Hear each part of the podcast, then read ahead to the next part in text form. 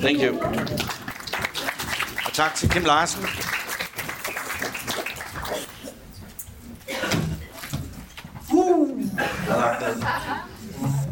Vågn nu, lille engel. Vågn nu, lille engel. Natten er forbi. Du skal ud i lyset, for du skal være med. Blandt dyrene og mennesker og blomsterne, der siger. Tag og lyt til, hvad du ser. For alt er levende. Og du skal mærke vinden på din fine hud, og du får et kys på kinden af den gode Gud. For vi skal lære til os, og du skal blive stor, for der skal være rart for alle på denne runde jord. Og du vil bygge dig et hus, der når til himmelen, og du vil finde dig en kær midt i vrimlen. Vågn nu, lille engel, natten er forbi. Dagen venter, lys og klar. Og alting kan ske. Og du skal løbe vidt omkring og valse i det blå. Og du skal stå helt stille en dag. Og verdens ende nu. Yes. Velkommen og tak. Godt at se så mange mennesker. Og det var jo Kim, vi lige hørte her. Det tror jeg, alle er med på. Og en hilsen til ham. Jeg tror, jeg nævnte sidst, at han jo havde mange forskellige navne til mig. Det mest udprægede, det var, jeg tror, jeg nævnte det sidst, ikke? Ja, så siger jeg det ikke igen. Men han kaldte mig også en hofsno. Ja, så Lars Hug, din hofsno. Nå, ja, så Lars Huggeren. Lars Kruk, din hofsno. Og det synes jeg, der er sikkert barn har mange egne navne, så Hågensen og Vågensen og Lars Huge og Ulke Lars og hvad ellers er blevet kaldt. Ternerne har jeg også heddet. Så det tog jeg da som et kompliment. Men jeg fik så muligheden for at give igen, fordi han var jo ikke spor til det der med de royale. Nej, det er jeg sgu ikke. Jeg er loyal, det er sgu ikke royal. Og før så jeg sgu ikke socialkammerat. Jeg er solidarisk. Så ham kunne man lære rigtig meget af. Han introducerede også det der med at tale engelsk. Lang tid før man sagde nice og sådan noget der. Det havde han allerede. Så da Cliché første gang kommer i studiet fra Aarhus til Sweet Thailand, så der sidder en af hans musikanter, og vi sidder bare og kigger på ham der. Hello guys, hi band. I can't tell you this evening, I walked down the street and I woke up this morning, that was fucking good, man. Så kom vi ind og recorder en break-up. Det tog lidt tid at komme over, så, men som jeg sagde tidligere, så var vi jo bare vidner. Kliché, vi var vidner til det, der foregik. Og jeg forsøger at lave sådan en tur over tilbage til, at det der med Kim var jo sådan et langt forløb, når man som kolleger møder hinanden. Så kan det også være befriende, og altså den tid, han mødte både København, han kom på et eller andet værtshus heroppe bag Det Kongelige, så sker der det der, at fordi man ved, at begge to er sådan, altså jeg var simi kendt, men så har man en anden fortrolighed, man er i samme studie, man kender de samme producer og sådan noget. Så der er masser af håber, du. Jeg skal lige have en bajer, du. Jeg bliver sgu nødt til at løbe, jeg skal hjem til Hardbrink Hotel. Hardbrink Hotel, tænker jeg, hvad fanden er det? Og det er kronen, simpelthen. Det er madammen. Det er kællingen.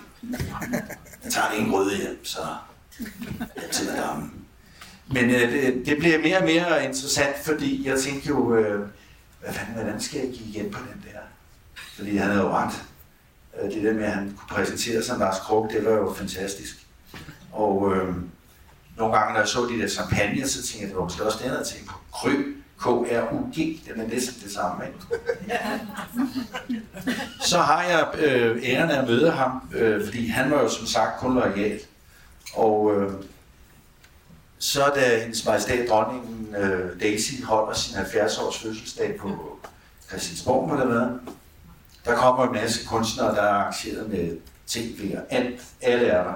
TV2, TV3 og TV4 og det hele. Og så har hun selvfølgelig også fået Cliff Richard ind, som jeg er stor brunder af. Han synger og sang utrolig flot. Og selvom det var ikke en, vi købte ikke hans plader, fordi det var, han var før Beatles, han var sådan en engelsk Cliff Richard og sådan man Elvis Presley, men man kunne godt høre, at han kunne synge. Og derfor havde de selvfølgelig også fået ham ind, fordi han havde, som I sikkert kunne huske, Congratulations and Celebration. Det skulle hun selvfølgelig høre. Det lå jo lige til højre benet, ikke? Skøjten hedder det på københavnsk. Og så kommer jeg ind der, og jeg kan ikke lige huske, hvad for en jeg skulle optræde med, men alt andet lige. Så kommer jeg ind, og så ser jeg dernede ved backstage, der sidder Kim Larsen kraftedeme med ryggen til. Han sidder der og et eller andet og stemmer sin guitar. Så går jeg jo hen til ham. Jeg lægger min hånd på hans skulder. Hvad så, Kim? Det er en kongelig hofnar. Nej, hvad fanden krog, mand? Altså, prøv det her. Prøv lige at læse den, du. Prøv lige at læse den en gang, du. Altså. Hvad fanden laver du her, mand? Det, jeg troede, du var loyal eller ikke loyal. Jamen for helvede, mand, altså. Og du er slet ikke interesseret i deres medaljer eller noget som helst. Jamen altså. Så du går mig i bedene, Akron. Du er ved at blive en hofslå nu. Eller en hofhugorm måske. Hold da at læse den, du. Altså for det første. Så kan jeg sgu meget godt lide damen, du. Jeg sgu meget godt lide hende af damen, du. Og så ryger hun. Ja, ja. Sådan. Velkommen. Det var det improviserede. Jeg synes lige, vi skulle have ham ind i rummet, den kære Kim. Og for dem, der ikke har været før, så er vi jo i gang. Normalt plejer jeg at sætte mig her i stolen og læse op. Og nu faldt det her på gulvet, men det var faktisk lidt med vilje. Det er fordi, at det her er jo ikke sådan en, hvor hedder meet and greet og answer and response, som at vi må ikke snakke sammen. Men jeg havde faktisk taget dem her med, fordi at jeg tænkte på, at der er måske en, der har et relevant spørgsmål, som hverken er privat, offentligt eller handler om musik eller kunst, men som måske kunne have en eller anden interesse. Det kan også være, der er en, der vil købe et af de der billeder der til 10.000 euro. Men her er der en blog, så hvis der er nogen, der har et spørgsmål, så synes jeg bare, at så tager jeg op, hvad for jeg skal svare på. Man kan ikke sende den rundt imens. Bare behold hatten, hvis du mangler den. Fordi så får vi lige nogle... Jeg kan jo ikke love, at jeg når at sætte dem igennem alle sammen og få svaret. Det kommer an på mange der. Men så har vi da i hvert fald lige en mulighed for, at der er sådan en, der brænder ind med et eller andet, ikke? Fist den ind? Godt. Så var jeg tilbage for lige at give et resume, fordi at nu har vi jo været her 3 gange, og det der var min idé med den her, det her foredragsudfordring, det var jo, at jeg gerne ville lave den der cirkulære bevægelse, og så derved den måde sætte min barndom og min opvækst, min nærmeste familie, i en anden kontekst, så der kom lidt kød på. Og derfor har jeg så skrevet de der specielle historier til jer. Og der er vi så nået til kapitel 4. Og det er jo sådan, at de 3 første, det kan I sikkert godt huske, men her i de her Alzheimer-tider, så var vi med min mor i Lønby til Giveste. Var der en skole? Det er den Bobbes. Yes. Og så var vi i Stormagasinet, og så var vi på vej hjem, men vi aner jo ikke, om vi nogensinde kom hjem. Så det må jo læse, når I køber bogen en gang. Så nu har jeg så forsøgt med de næste 2 historier, som vi skal høre den første dag og så næste gang, at give en mere, altså en karakteristik lidt mere over på min fars banehalvdel. Så i dag skal vi ud og køre en tur. Hvis I er friske på det? Ja, de skal have noget at flytte noget på bilen her. Vi skal en tur ud og køre med min far. Det tager lidt et stykke tid, før bilen kommer i gang her. Men det er frisk på. Så starter vi. Og som sagt, så er det jo fra mit liv med Lars Huk, og så lige til kapitel 4. En eller anden giver dig sit hjerte rødt. Dagsommerfugl, Mnemosyne. En eller anden må have givet den et navn. Latin, Parnassius, Mnemosyne. Familie, svalehaler. Hvid med sorte pletter, gennemsigtig sølvkant, sort bestøvning på bagvingen, handen gråhåret, Hunden mangler hår på bagkroppens på overside, vingefang 5-6 cm. Dagsommerfuglen Mnemosyne har været uddød i Danmark siden 60'erne, hvor arten sidst forekom. Den forsvandt på grund af tilgroning af levested, stigende brug af pesticider, inddragelse af brakområder. Mnemosyne fandtes i Danmark i Jægerspris Nordskov, set sidst 5. juni 1961. Ulke Lars. Min far havde lige puttet mig og givet mig en kildetur. Der er ikke noget bedre end at blive kildet, inden du skal sove. Du slapper meget bedre af. Nu stod David i døren til mit soveværelse. Jeg så min silhuet. Husk det i morgen, vi kører til Jægerspris Nordskoven. Du ved ham, fars ven Werner. Vi skal besøge. Vi skal ud og fiske. Vi skal sejle for at komme derover. Sleep tight. Vores øjne smilte til hinanden. Lars fangede ulke som regel dernede mellem stenene ude på målen i Vilsleje. Her yndede han at sidde og dreje rundt på sit fiskehjul i takt til tonerne fra en stemme.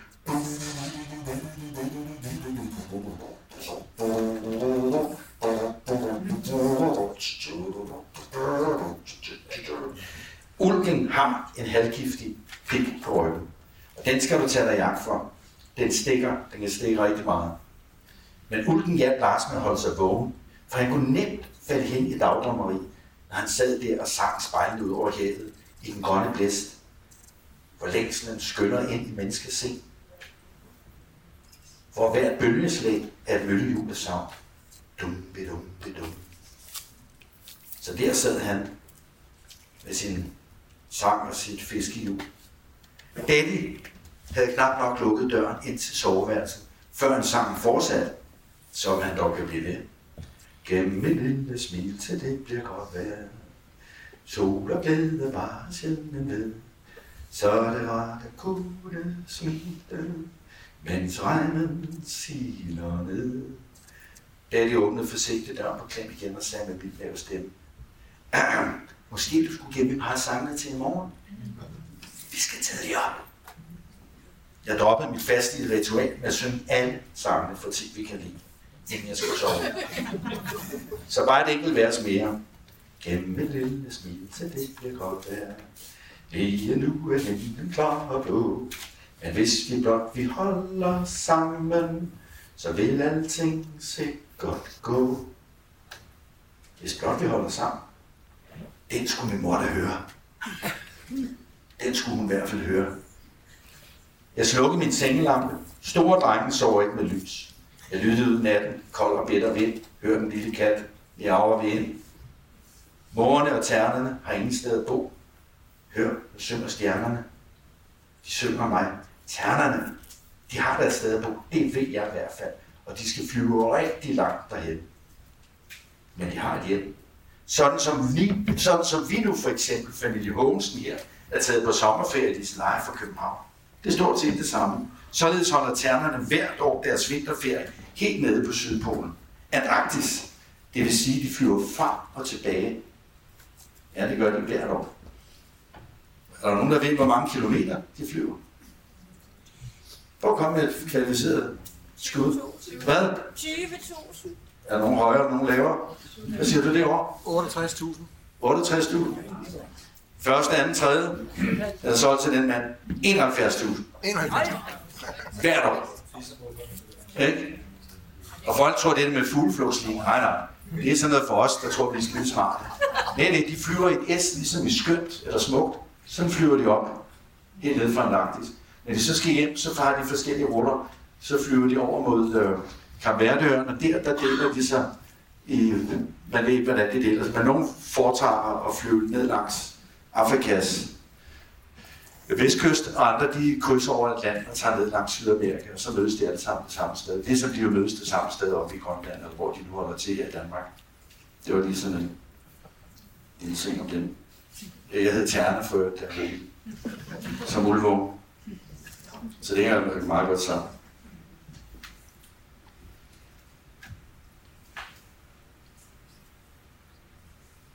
Så ternerne, de må være godt udmattet efter sådan en lang flyvetur. Ligesom min mor, Mami. Hun er også alt for træt til at gå op ad trapperne for at sige godnat. Jeg elsker ellers, når længslen en sjælden gang tager bolig som en sommerfugl i min mors øje og flyver i møde En sommerfugl, der helt ubemærket flyver ud af min mors øjne og videre ind i mit. Helt ind der, hvor hun kan bestøve mit hjerte. Sommerfuglen Mnemosynes navn stammer fra den græske mytologi og betyder erindring. Mnemosyne er den græske gudinde for hukommelse og sprog. Og Mnemosyne, hun undfanger sammen med Zeus de 9 muser. Og hør engang, hvor smukt det klæder. Så skal jeg en ordblindlæser op her. Er I klar? De 9 olympiske muser er Erato, kærlighedsdækning, Euterpe, fløjtespil, Calliope, heltedækning, Clio, for historieskrivning, Melpomene, for tragediedækning, Polyhymnia, for pantomime og dansen, Terpsichore, for lyriksdækning, dans og korrymeri, Thalia, komedieskrivning, alt sammen til ære for digtere, kunstnere, skuespillet, dansen og musikken. Og så fik jeg glemt Urania, musen fra astronomi. En mus er en person, som vedvarende inspirerer en kunstner til at skrive, male og komponere. Lige præcis sådan en kunne jeg godt bruge. En muse, altså en, der ikke er spiddet med en nål efter en tur i æderklasse. En rigtig levende muse. Et totemdyr. Det er ligesom den sommerfugl, der landede på Ronaldos panden, for at vise ham nogle rolige og bevingede ord. Ronaldo, vi er ham fodboldspiller. Han græd som et lille barn. Ronaldo havde nemlig slået sig og fået en alvorlig skade. Så han kunne ikke fortsætte sin eminente fodboldspil. Det var Europafinalen. En ægte græsk tragedie. Publikum græd. Det hele var forbi, inden det var begyndt. Sommerfuglen havde sat sig i hans tredje øje for at fortælle ham om de forkerte goder, livet nu engang bringer os. Ronaldo bemærkede slet ikke, at en engel godt kan optræde forkert som sommerfugl, også i fjernsynet. Sommerfuglen var landet lige præcis på Ronaldos tredje øje. For en 1 milliard tv-serie. Ud af de 2 milliarder øjne sad jeg og kiggede, ikke med 3 øjne, men 2 øjne ud af 2 milliarder. Ronaldo, viskede sommerfuglen. Nu tager vi dig ud af kampen. Kun da, så vinder dit hold. Ellers så går det ikke. Derfor har du fået en lille skade. Og sådan gik det til. Og de vandt. Sommerfuglen fik ret. Publikum jublede. Og hele verden jublede med Ronaldo. Jeg husker det, Ronaldo. Vi husker det alle sammen. Jeg så det selv forklædt som voksen 500 år efter, at jeg og Dating var på vej gennem landskabet på vores tur til Nordskov i Jægerspris for fiskning. Vi så kampen på en skærm, der hang på væggen som et maleri, ligesom min egen dette selv havde forudsagt, det ville ske. Min far talte nemlig sandt. Min far var en ærlig og god mand. Men måske havde dette alligevel vandt min mor lidt med vilje. Jeg var præcis, fordi min mor forsøgte ham. Ja, det lyder lidt tosset og lidt mærkeligt, hvad? Men min farmor havde faktisk også forsøgt min farfar, hendes egen mand. Den slags har det med at gå i arv. Alt det havde min fars bror, onkel Ole, selv fortalt mig. Din far forvalgte selv at blive på hospitalet og dø der steder. Det er bedre end at blive rask, så slipper jeg for at komme hjem igen. Jeg havde far for selv betroet sin søn, min onkel Ole. Han var altså bange for, hvad hans kone kunne finde på, for at gøre livet surt for ham. For når mor er glad, er alle glade. Det var farmor åbenbart ikke. Heller ikke farmor. Det lød nok lidt giftigt, synes jeg. Ligesom ulken, den der pik, den har. Sad den giftpik måske også i mig? Vil jeg også finde en, jeg ikke helt kunne få? Så jeg var nødt til at skrive en masse kærlighedssange i håb om, at kvinden min ville skifte mening og indse, at livet er en lang uafbrudt melodi. Hvad med os to? Hvad med os to? Ja, hvad med os to, dig og mig? Jeg danser. Kun dig. Hvorfor løb du dog i mig?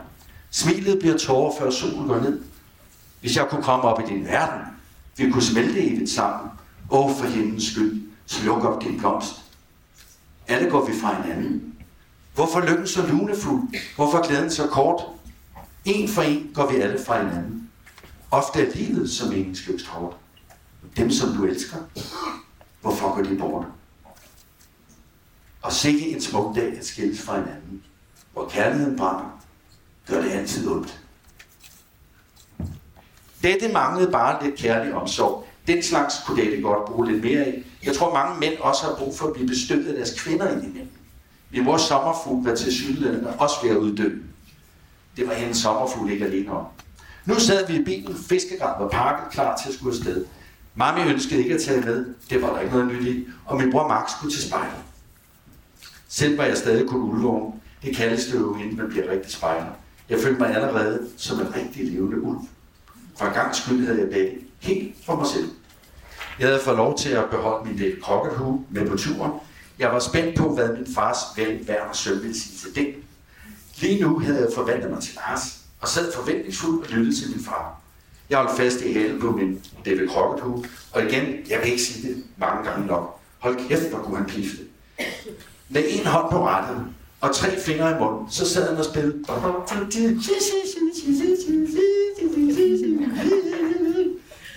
When the Saints Go Marching In, den sad lige i skærmen. Han troede med på Louis Armstrong i bilradioen, og derefter ild på en serut, en Caminante 144. Normalt kunne mine forældre ryge cirka 2-3 røgpinde hver med lukket bil ved en mur. Turen til Jægerspris Nordskov var ikke 2-3 kilometer lang. Vi var allerede i Vilsleje, så det var en lille tur målt i solrøg. Der var ikke så langt. Selv en sommerfugl ville slet kunne flytte over til Jægerspris Nordskov. Apropos terner, så er der altså en sommerfugl, der kan flyve de svimlende 3.500 kilometer hvert år.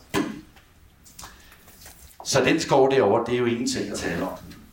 Min fars bil med det majestætiske navn Kejseren kørte godt og fyldte godt. Det var en rigtig dottergrim med flot rød læderbetræk og hovedfond, handskerum og askebæger, lydsidsbillometer, der skråler. Alting vibrerede i den høje. Vi skulle ud og fiske, himlen var blå. Min far var ikke nogen bærerokker. Det var bilen derimod.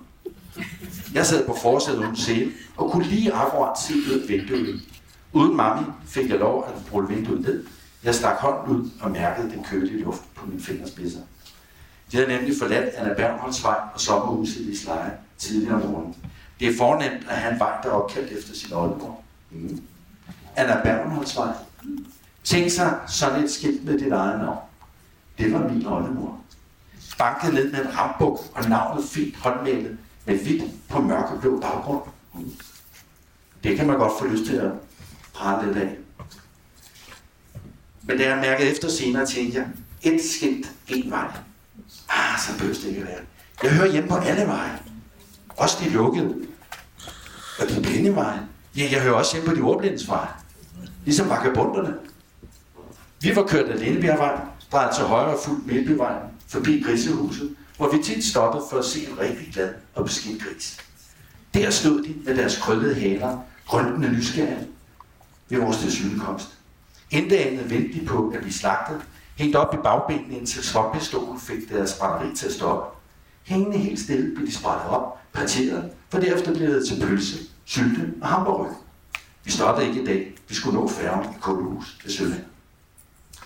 Forbi grisene havde vi taget vejen rundt forbi den hvidkalkede kirkemur, Lønby kirke. Herinde på den tilstødende kirkegård med de grønne bænke med den prægtige udsigt, her skulle jeg en skønne dag sidde og forberede mig i et hærdigt forsøg på at lave og konstruere de tegninger af akvareller, man kunne forvente af en optagelsesberettiget kommende akademilæg til Det Jyske Kunstakademi kunne præsentere.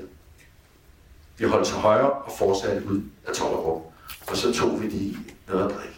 Skål. Det er sand, som jeg hoster i dag.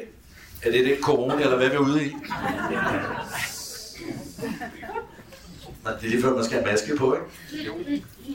Jamen, 7-9-13. Sæt dig ned og tige stille, Lars. Yes. Kan I høre noget? Ja. Hvad kom vi til? Det er nemlig en 12-årvej. Et par vagabonder gik i vejkanten. Se, Daddy, det ligner dem, du fader af en øl. Jeg pegede på de to stormp-figurer, der gik i vejkanten. Daddy, kan øl godt være sådan rødden? Ja, svarede min far med et smil. Det kan den godt, hvis du gerne vil have en mere. Min far holdt mit blik fast, indtil han kunne se, at jeg havde forstået pointen. Og så grinede vi. Jeg kunne nemlig genkende dem på deres rødmælede barnevogn med en madame blå kaffekande hængende i siden. Den ene bar stadig sin flotte hos Andersens hat, majestatisk på hovedet. Jeg var blevet sendt ud med et par kolde øller til de to stodderkonger. Da øllen hurtigt var hældt indenbords, brækkede den ene makker på sig, prompte i hækken lige ved siden af mine fødder. Hvad fanden knæk? Den er forholderne, fucking, den er rødden, du. Kan løbe ind til din far og sige, vi skal have 2 nye. Den er rødden. Far, det er rødderne. Nå, det er rødderne, jamen så vil de hellere have 2 nye. Så tog han 2 fra kassen. De er ikke så kolde. Og så gik jeg ud med dem igen. Og så tørrede han jo selvfølgelig fingrene af i sine benklæder, der var helt blanke af slid.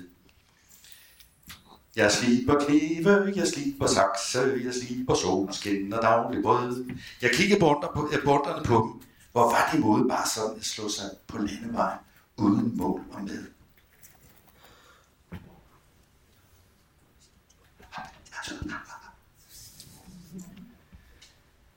Fordi vagabunderne, de tilhører den slags menneskestammer, der en gang for alle har sagt farvel til alt materiel tilknytning. Ligesom dyrene. Og der tror jeg, det vil være vigtigt at sige heroppe fra, så fisser ind. Delfinen for eksempel, alle de andre fisk, har jo heller ikke en masse ting, de konstant ligger og flytter rundt på nede under vandet. Ting og sager, som de død og pine skal have med sig, uanset hvor de svømmer, fløjtende og hostende hen under vandet. De fleste voksne bryder sig jo heller ikke om alle de der tiggere, der var gruppendere. Sover og går rundt i gaderne, beskidte, drikfældige. De ligger tit i vejen. De er dårlige forbrugere, og de interesserer sig ikke engang for reklamer. Selv har de ikke flere ejendele end dem, der kan ligge i en barnevogn, som de kan skubbe foran sig på deres vej ud i det blå. Ikke at forveksle med den store indkøbsvogn, som min mor fylder hver uge sammen med de andre damer, som skal i Magasin du Nord. Det var helt andet. Nej, en vagabund, han er ikke interesseret at i en fast seng at sove i, et bord, en stol, en lampe, sæbe, tandpast, opvaskemiddel, vaskepumper, køleskab, opvaskemaskine, mikrobølgeovn, fælleshånd, koldt vand, visse faciliteter, for ikke at tage en samtalekøb, en telefon, en fuldautomatisk støvsuger, Webergrill, moderigtige havemøbler, Roundup, makeup, for slet ikke at tale om en 5-værelses lejlighed, beliggenhed, som om vi alle sammen kunne bo ude ved helvede. Det er jo ikke plads til. Altså det, jeg mener, alt fra gurkesalat til levende rødspætter, ligesom da vi var i Magasin du Nord. Alt det, som der pålænde i det varehus, det var det bunden ikke en skid interesseret i. De praktiserer ikke tilknytning. Det er en overvejelse værd. Vagabunderne forsvandt i bakspejlet. Ved dem forsvandt mit blik fra vejen og op i himlen, hvor det mødte et par kraver. De var helt tilfældigt på vej ud til et punkt, helt ude i horisonten, der hvor kravene vender. Det er gyldne snit og centralperspektiv. Derude, hvor de gamle, hvor de varme, gule bølgende kormarker får varmen til at sidre og stige opad. Se farens port! Det var en bemærkning, min far kom med hver gang. Det var farens port, ikke det er farens port. Den var italiensk rødbejs træport, omgivet af hvidkalkede vægge med sort tjære, en fyldigt stram optegnet bindingtværramme med brændt umbra som bemalet sokker. Noget i den stil. Æstetik, sagde de voksne. Jeg nåede frem til, at det havde et eller andet med formen og farvernes. Ja, et eller andet. Og det synes jeg var spændende. Så den interesse fik jeg også. En hare, der ikke havde set, at vi kom kørende, kom pludselig ud foran bilen. Denne gang var det ikke så farligt som sidst. Den kom bare lige for at hilse på. Og denne gang så tog min far mig stille og roligt og holdt mig, så der ikke skete noget. For sidste gang, der var jeg fik jeg hele hovedet op i vinduet, og fik en rød plet heroppe, som jeg var meget, meget stolt af. Jeg slog mit lille hoved, og det er måske derfor, at jeg sidder her i dag. Så tak for det. Nej, fordi at jeg tog nemlig en beslutning, da jeg sidder der. En af de bedste beslutninger, jeg nogensinde har taget. Lars Hug, han endte nemlig med at beslutte sig, ikke noget kørekort. I dag har Lars Hug 2.500 privatchauffører, der kører rundt døgnets 24 timer. Så mange taxier skønnes, der er ved i København. Lige så snart du stiger ud, så kører du i garage.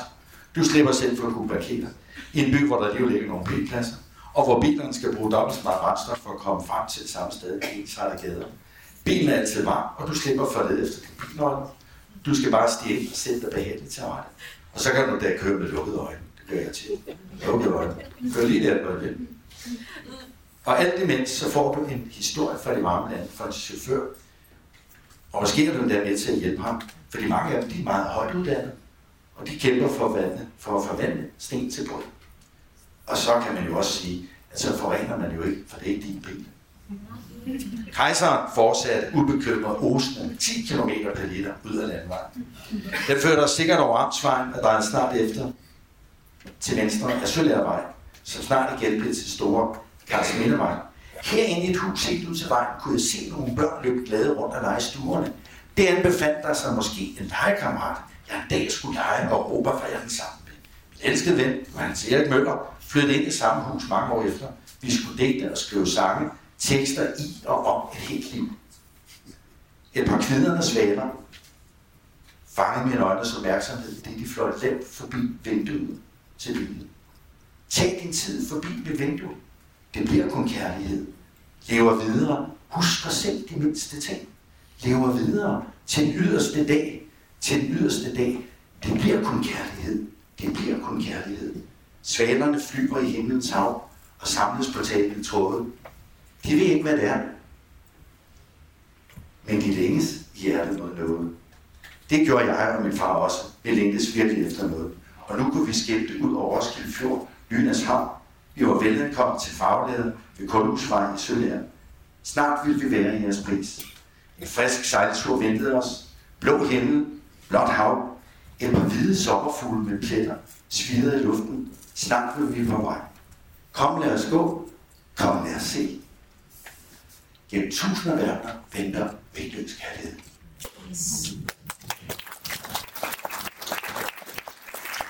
Skål! Nå, nok om det. Jamen, så har jeg i dag forestillet mig, at vi skulle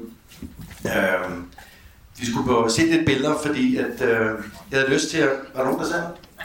Det var godt. Nå, okay. Se det, ja, det er fint.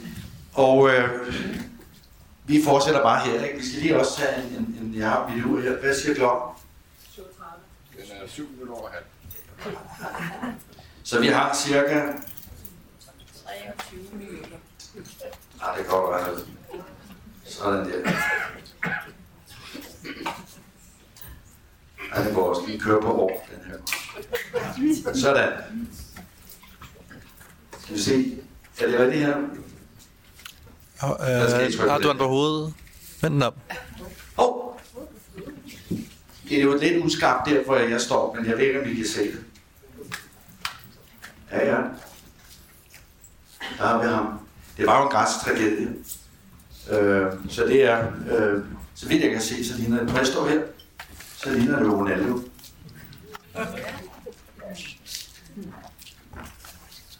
Der.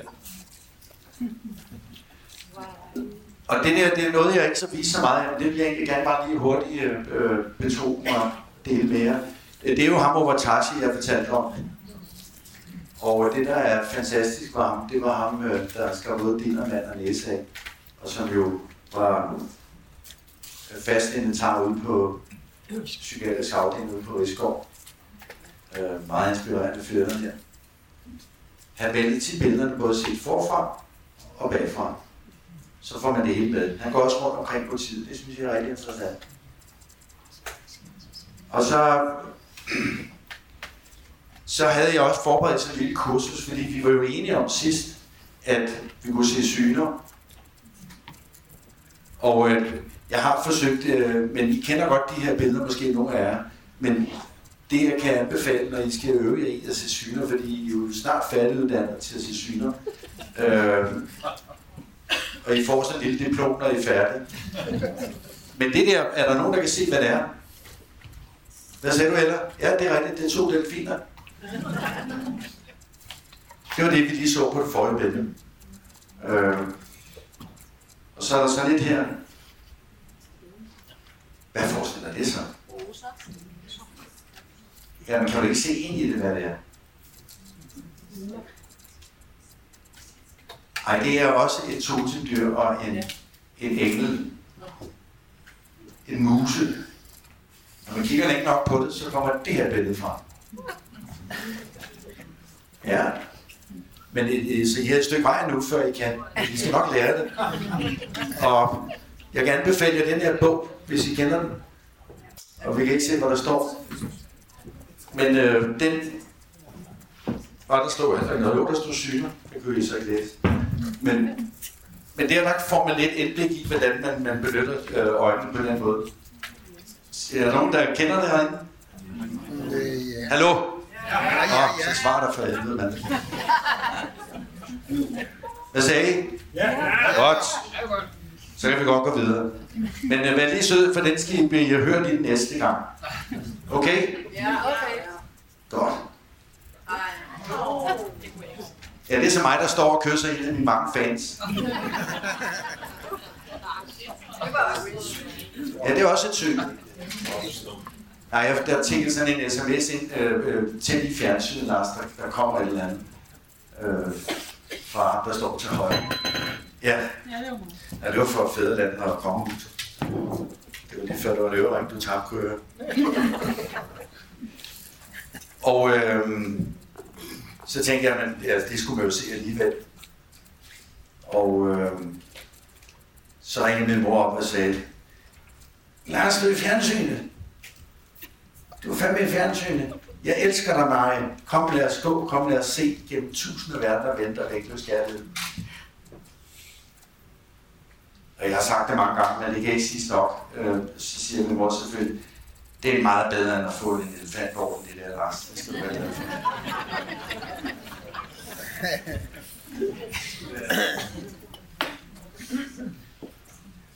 Jeg synes, vi godt går hjem, ikke? Skal vi lade bare det billede stå? Så mine forældre talte meget engelsk. Min far sagde altid, når han så det, kiss me darling, nothing makes me sick. Og det er jo måske meget af i de her tider. Ups. Jamen, så kan jeg også godt lide at tegne med børn. Og det der, det er faktisk endnu en øvelse, fordi næste gang, så skal vi jo synge en sang, som jeg har skrevet, som hedder Altid Lys. Og så hvis der er nogen, der får mulighed for jer, når I kommer hjem, så prøv lige at tjekke den ud. Fordi så kan I jo synge med næste gang. Jeg kan ikke huske det hele her.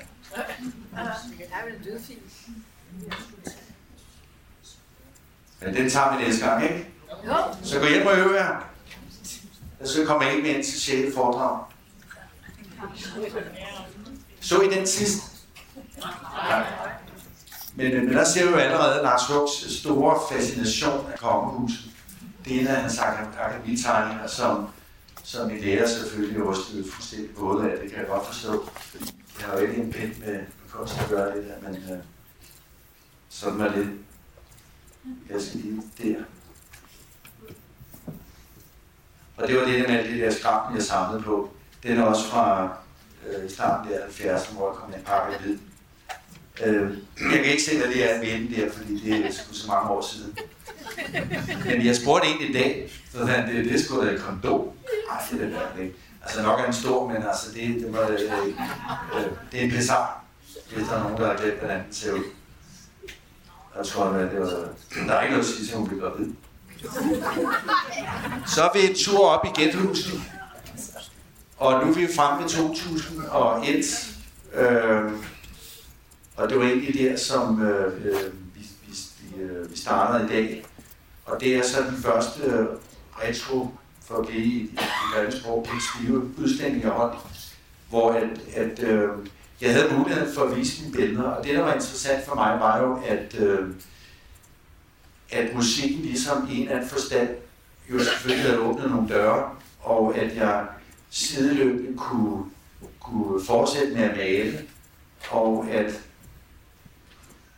man kan sige, den tilstand, som man er i som maler, er jo meget mere alene, og det vil sige, at du man sidder alene med billederne, man står der og roder med dem frem og tilbage, og når man så endelig har fået lavet nok, og så skal man ind og udstille dem, så hænger man dem op på væggene her, ikke? Og så står publikum med ryggen til at drikke noget billig hvidvin, og så går det igen. Og så har du solgt et billede, og så kommer du op og skal have pengene, ikke? Så får du 25% efter, du har været halvdelen til at gøre galleriet, og halvdelen til skattevæsenet, ikke? Og så tror der fandme, man bliver gåblækker, og eller skærer øret, eller næsen, eller det, der man kan af, ikke? Så for mig var det egentlig befriende at kunne blive ved med at gå og male, og så Jeg er ligeglad, om jeg malede dem over, eller jeg skulle udstille dem, eller skulle sælge dem, eller noget som helst. Så jeg malede bare.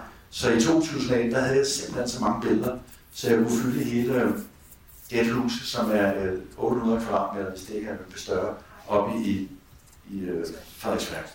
Præcis. Gæthuset. Og nu tager jeg bare lige hurtigt og løber nogle billeder igennem. Og det, der er fascinerende som tegner, det er jo mere den der alene ting, hvor du har, hvor musik jo ud af vinter, man kommer igen på radioen og i fjernsynet eller nu, så går man der alene, og nu kunne jeg ligesom slappe mere af med det. Og bagefter så finder man også ud af, hvor meget man egentlig tager farver af der, hvor man er henne. Det her selvfølgelig efter et besøg nede i Sydafrika hos min bror. Det var sådan en reward, der var kommet nogle sorte afrikanere ind på en café, og så havde de slået 5 mennesker ihjel, og så havde de fået $3 og en kop kaffe. Ikke? Det er sådan, hvad der sker dernede. Det er meget drabigt sted. Og det her, det er så... Nu så vi min bror sidste gang, Giveste. Okay. Og deroppe, der sidder han. Igen ham der, han stod ved siden af. Der sidder Mandela op og rører på sin pige. Der er lige kommet ud af fængslet. Så jeg byggede jo sådan et Jægerspris, hvor jeg tænkte, at Mandela skulle op og bruge med løbet. Men det var ikke så meget for, de synes, designet var meget godt, men det er bare, der sætter i værk. Så hvis der er en, der kender en god entreprenør, så siger jeg bare til. Okay. En manager er altid frisk på sådan noget. Så er vi i Thailand. Og det er min ven, som hedder King Kong. Det var et navn, jeg fandt på til ham. Det kunne han godt lide, så blev han DJ bagefter. Og så er vi en tur i Grækenland. Og så er vi en tur i London, hvor jeg boede et halvt år. Og så er vi færdige med gæthuset der. Så lød jeg også at vise nogle billeder fra... Kan I se mig der? Kom nu. Yes. Det er sgu langsomt. Det er så fra mit ophold med Kvirm, hvor jeg havde fornøjelsen af at være afsted med ham i 6 uger. Jeg nåede ikke at fortælle så meget om det sidste gang, ikke Højen? Og det var en stor oplevelse. Vi møder bare hinanden tilfældigt efter en fest eller noget. Jeg var færdig med min plade, og så fortæller han, at han skal til Spanien og arbejde i 7 uger eller 6 uger. Om jeg vil med, ja, det vil jeg gerne. Og så vi gik op og ned i hinanden og malede døgnet rundt. Og det her, det er sådan nogle tegninger, som han forlader mig her, som kommer her. Som jeg selvfølgelig er meget glad for. Selvom det er en sok. Det er altså rart. Jeg har overvejet nogle gange så mange dage, om jeg skulle pille noget. Kan I se den? Jeg siger ikke, hvad det er for en sok, men det er i hvert fald en sok. Og så er det nogle af mine skælderier dernede fra, hvor de sådan er blevet af. Jeg har der trods alt nogle billeder af. Og vi er jo i 89, og der sidder jeg og læser spansk avis. Jeg kan ikke læse, om det er dansk eller spansk eller engelsk, så jeg sidder og kigger billeder. Og så var der så et billede af hvor man ser Michael Jackson, vi er jo helt tilbage i 87, hvor man ser ham som sådan en lille, sød, lille, krøllet lillerdreng. Må du ikke sige noget, det sagde jeg alligevel. Afrodreng fra USA, og så kan man sådan se, hvordan han sådan lige forandrer sig lidt mere og mere, og vi er stadig kun i, vi har jo ikke set noget sådan yet. Okay? Men allerede der kunne lille Lars så se, at der var et eller andet, der var i gang, han havde fandme gang i noget af det. Så det der billede lavede jeg selvfølgelig, og hvad er titlen på det, det kunne ikke være andet, When will Michael Jackson join the KKK? Okay. Det er da ikke noget griner af, det skulle da lige efter bogen. Det var så ikke lige det, han joinede, så joinede han nogle andre ting før, men den ville de selvfølgelig ikke bruge som forside. Jo, de kunne godt bruge som forside, men ikke med den titel. Men jeg tænkte, at han ender da med at blive medlem af Kukusklan. Det er noget, han siger desværre ikke. Ja, og så skal vi lige have en tekniker her. Det er bare for at se, om vi vågne. Det er aftalt spil. Det er nemlig forladet bare. Det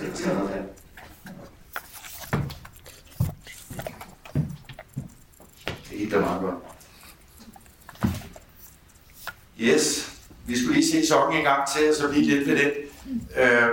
I dag havde jeg egentlig også forestillet mig, fordi at, jeg havde lidt med vilje gjort historien lidt kortere, og det bliver den forhåbentlig også næste gang. Jeg kunne godt tænke mig at lige dvæle ved min branche, og komme med nogle ting der. Og det er jo lidt svært, når man... Sådan er det. Tak for det. At det er... Fordi jeg har ikke lyst til at stå heroppe og prædike meninger. Jeg vil hellere give jer nogle oplevelser, så I selv kan finde ud af, hvad en atomdyr er, eller hvordan branchen egentlig ser ud. Men det, jeg gerne vil... Løber du? Jamen, det er mig, der sidder og tisser i bussen. Det er der ikke noget at sige til, når man sidder og snakker om branchen. Du kan mærke, at langsomt nu bliver jeg våd i numsen. Skal jeg så rejse mig op, eller skal jeg blive siddende? Så sidder der 150 mennesker, der ikke engang gider hjælpe mig. De sidder bare og griner. Det er, sådan, det er ligesom at se fjernsyn, ikke? Hvad sagde du? Nej, jeg skal ikke hjælpe, det er fint. Nej, det der er interessant ved branchen, det er jo, når man så har været... Altså, jeg starter med min mormor, hvor det er sådan en lagklæde, hvor man skal skifte stiften ud, ligesom hos tandlægen, ikke? Og så bliver det efter en rejsegrammofon, så går man over til vinylplader, så bliver det singleplader, og det bliver mere og mere avanceret. Min sidste vinylplade kommer i 92, allerede i 89, da jeg laver min anden soloplade, Kejseren farvel, der kommer den som CD. Og så ser man altså, hvor hurtigt det går fra, at vinylen pludselig bliver vasket ud, så der kommer CD'en, og inden man ser sig op, bang, så er CD'en også væk. Og det, der er interessant ved det er jo, at det er jo bare en analogi i forhold til hele den bevægelse, vi gør i alle leden og i alle de forskellige samfundsmodeller. Det er altid enormt svært for os at forestille os, hvordan det kan lade sig gøre, fordi en fysisk ting er mere fysisk. Men jeg er sikker på en dag, så har vi alle sammen en 3D-printer stående derude, og så kan vi printe en bil for 2.000 kroner eller 200 kroner, og så står den bare ude i kælderen næste dag, du skal ud og køre, ikke? Og så kan du lave en ny hver dag, og det bruger ikke noget benzin, osv. Altså, der er jo så mange ting, vi aldrig nogensinde kunne have forestillet os, ikke? Omkring den her teknologi, som vi lige har set starten på. Og jeg ved ikke, om det var min branche, der ramte først, men vi var i hvert fald en af de første, der ligesom blev meget i hvert fald influeret af den udvikling. Og vi så jo også billeder af nogle af mine kollegaer, som gik forrest og brokkede sig over alle de der forskellige, der tog vores musik og stjal lidt ud. Men for mig at se, var der ikke noget at gøre, så man kunne lige skulle bare give det væk. Og mange af de der store brokker, de blev jo senere an fotograferet, og så stod de selv med alle mulige gradkopier, når det så var film. Så på den måde har vi fået sådan en tendens til, at tingene er bare gratis, så vi vil gerne have det. Og den kultur kan vi meget godt lide. Så må man jo forsøge at hænge på, fordi det andet svarer jo til, at man forsøger brancheudvikling. Og det kunne, hvad skal man sige, min branche jo ikke. Jeg ved ikke, om jeg rammer helt rigtigt, men omkring 96, hvor jeg laver en af de plader, som jeg ikke holder mest af, men jeg holder meget af, fordi den var den sjoveste plade. Det er den plade, jeg laver på engelsk, der hedder Kiss and Hug from a Happy Boy, som bare kommer til, fordi jeg for sjov fik skrevet ind i min kontrakt, at plade nummer 3 skal være på engelsk. Så der kommer det, jeg siger, at jeg skal lave, det er så godt, det er på dansk, du kører, bliv ved med det. Men det står i kontrakten, okay, så var jeg nødt til at lave på engelsk, så fik jeg lov. Og der kan jeg godt røbe nogle ting nu her, som sætter de i relief. I dag, så er der ingen budgetter til at lave plader. Der er ingenting til at lave cover. Der er ingenting til noget som helst. Til gengæld har vi jo rekrutteret en masse unge talenter, både gennem, så kan man minde om, hvad det er. Altså X-Factor, det er sådan en helt anden ting. Det er sådan på linje med altså det er jo et kæmpe overgreb, men det kommer ind på senere. Men altså hele, hvad skal man sige, nettet af hjælper lige, hvad hedder sådan noget, altså græsrødderne, det er blevet fladet ud. I dag kan alle lave en plade. Altså det kunne man ikke dengang på samme måde. Det var alt for indviklet, man havde ikke nogen bold, altså bånd til at lave sådan nogle bold på 2-tommerbånd. Dem brugte jeg selvfølgelig 10 af til hver sammen, og de kostede 8.000 kroner stykket. Altså de var værd at gå skrine bort. Altså mine plader var så sindssygt dyre. Jeg vil godt takke for, at de troede på mig, for jeg ved ikke, hvad fanden der gik af dem. Men det gjorde de altså. I dag så er jeg blevet kasseret med det samme. Det kunne slet ikke lade sig gøre. Men det er interessant at se, hvordan den udvikling, den falder som en sten der i 96, så er pludselig intet pladesalg. Det vil sige, alle de der fysiske enheder, altså det forestiller sig, hvis du har et bryggeri, pludselig er der ikke noget flasker længere. Jamen de er bare forsvundet ud, de kan være i en anden imaginær forhold, så du kan bare ikke på nettet, ikke? Whatever. Det er jo en abstrakt ting, men sådan var det. Pludselig var det bare væk, og derfor så man også det der skude, der langsomt sammen, og de alle sammen tog kvindetøj på, så sprang de i båden, ikke? som jeg sagde til. Jeg siger, det stod den, men der var rigtig mange, der stak af der. Og derfor så er det også interessant at dele den fornemmelse, at man gradvist var vidne til en branche, som fusionerede med tiden. Fordi selvom de arbejdede mod, at tingene skulle blive digitaliseret, så begyndte de at gribe ud efter nogle andre ting, de kunne overleve på. Og det var eksempelvis reklamebranchen, hvor vi før i tiden fik et eller andet honorar for at komme i fjernsynet. Så var det pludselig sådan, at det var ikke noget honorar, det var reklame. Okay. Det var jo fjernsynet, ikke? Jo, det var ikke andet fint. Det var jo spontant for at komme derhen. Hvor vi før i tiden jo fik et honorar. Jeg kunne godt forstå, at jeg har levet med, at jeg ikke fik noget honorar. Men jeg kunne ikke acceptere, at min musiker ikke fik penge. Så det var jeg selvfølgelig nødt til selv at betale, og det havde jeg heller ikke noget mod. Men det er bare for at fortælle, hvordan branchen ligesom fik det vendt det hele op til, jamen det er ligegyldigt, hvad du laver, så er der reklame. Og i dag så får man jo aviserne for robotter til at skrive artikler, og fjernsynet får sikkert også nogle robotter til at lave udsendelsen. Og jeg er måske også en robot. Altså, det er ikke så god fornøjelse. Skål! Så det kan man spænde rigtig meget, men jeg havde bare lige en tort, som jeg lige skulle hive, og det var den der med fordi jeg er ikke fjernsyn, men jeg sad lige og kiggede på det der, hvad fanden det hedder, X-Factor. Og jeg synes, der er et eller andet enormt fascinerende over det der, at man kan få så mange unge sjæle til at tro, at det der, det må være sagen. Altså være kendt for at være berømt, eller berømt for at være kendt, det er i sig selv et mål. Okay. Altså det vil sige, at det vi prædiker, det vi er interesseret, det er bare form uden indhold. Jamen det er også fascinerende, hvis det er spillet. Det er jo bare gamet. Jeg skal bare ind og stå sådan der, og kunne gøre det der, og lave det der og det der. Men altså, om jeg selv kan lave en sang overhovedet, det er fuldstændig lige meget. Bare jeg kan gøre de rigtige moves, og selvfølgelig også kunne synge nogenlunde. Så er det andet ligegyldigt. For det er vi slet ikke interesseret i. Ej, uden af dig. Vi skal bare have et eller andet, der så jeg kan bare ikke lade være at tænke, men det eneste, man kan sige med garanti i forhold til det her X-faktor, det er, at vinderen, han taber. Og jeg synes bare, det er mærkeligt, at der ikke nogen, der kan se det. Altså selvfølgelig kan vi godt se det, og jeg ved ikke godt, hvad jeg mener. Men jeg synes, det er mærkeligt, at vi ligesom uden nogen form for selvkritik, bare leverer det videre til en ungdom, som så synes, det er fedt. Og man ligesom sætter det op som et mål i sig selv. Så hvis jeg overhovedet på nogle af de her foredrag egentlig skulle komme med noget som er lidt mere end at gå udenom varmegrød, så er det værd, at det er noget, der ligger mig op i hjertet, fordi jeg selv har følt, at når jeg sidder her i dag, så gjorde det hverken for at blive berømt eller tjene penge. Jeg gjorde det, fordi jeg ikke kunne andet, og fordi det var en nødvendighed. Jeg var godt med på, at sådan er det ikke for alle.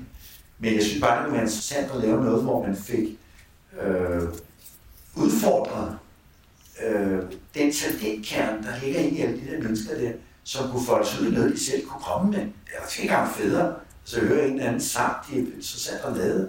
I stedet for, at det bare er en efterligning af et maleri, man har set 40 gange før. Det synes jeg bare er spild af ressourcer. Er der noget galt af det? Nej. Skal vi se, om jeg har tisse på? Jeg vender mig ikke om. Ja. Vi har kun lidt skægt betændigheder på os. Altså sidste gang blev jeg jo reddet af klokken, men der var en ting også, som jeg ville dele med jer her. Det var, at jeg har gentagne gange, vi har snakket om det der med at give sig hen til ånden. Og det er jo sådan noget, Peter Bastian introducerede. Og det lyder jo her i Grundtvigs Hus som noget rigtig relevant. Men jeg kan godt lide, når man giver det sådan en anden twist. Jeg var til en fødselsdag her, hvor der så kom en ung, altså sønnen til en mor, der blev 50, kom op, og så står han og forklarer igen. Han havde forestillet sig det eller det. Men nu havde han bare taget sin guitar med, men han vidste ikke, hvad han skulle spille, men han ville bare spille det, han var i lige nu. Og så satte han sig ned og lavede den vildeste musik. Og så var jeg jo ind og sige til ham, jamen du hører lige præcis det, som Peter Bastian snakker om. Du stiller dig til rådighed for ånden, fordi ånden har brug for dig og omvendt. Og den kreation, der kommer op der, den synes jeg er så fascinerende, fordi jeg kan stå og sige, at jamen, jeg har ikke noget med det at gøre. Enhver kan gøre det, hvis man bare lukker øjnene og så giver sig hen.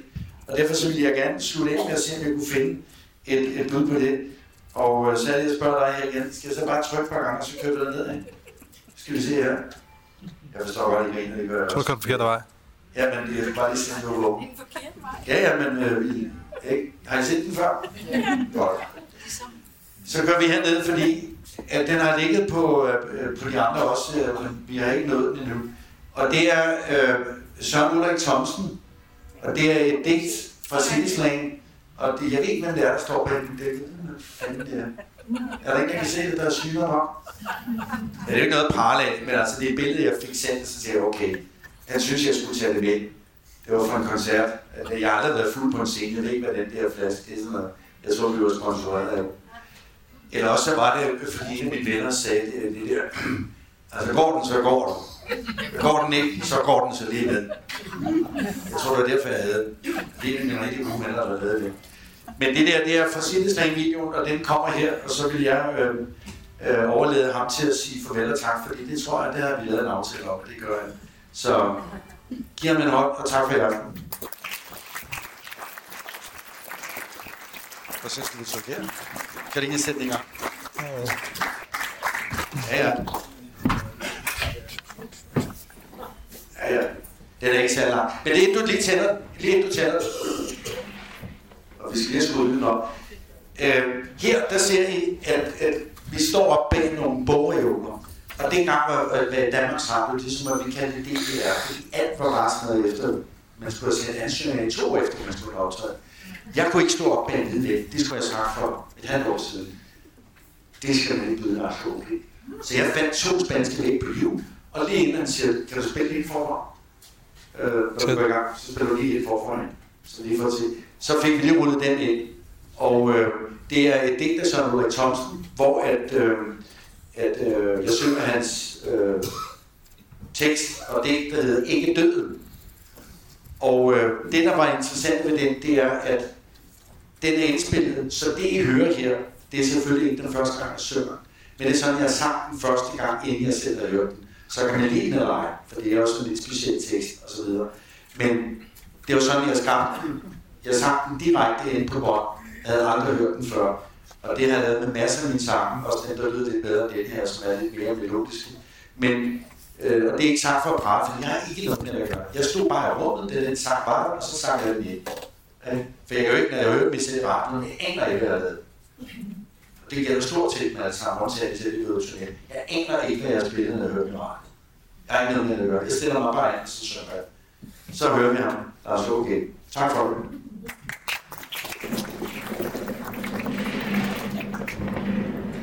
Skru op.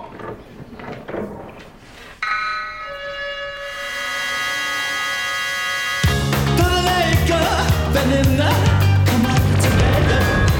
Fra sit ejsen væk fra Metro Nord. Væk, væk.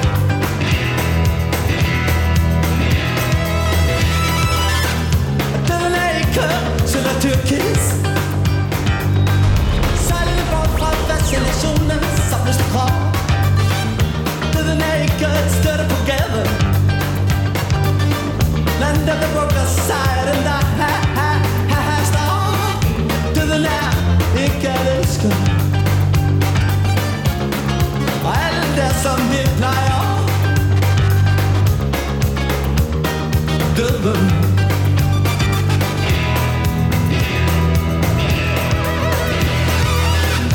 Den er ikke veninden. Væk fra Metro Nord. Pæk, pæk, pæk, pæk. Døden er ikke til at tyrkis. Pæk, pæk. Sejlerne bort fra fascinationen, samløste krop. Døden er ikke i stedet på gaden. Og blandt dem, der vugger sejlen, der er snor. Døden er ikke det skød. Og alt det, som de plejer.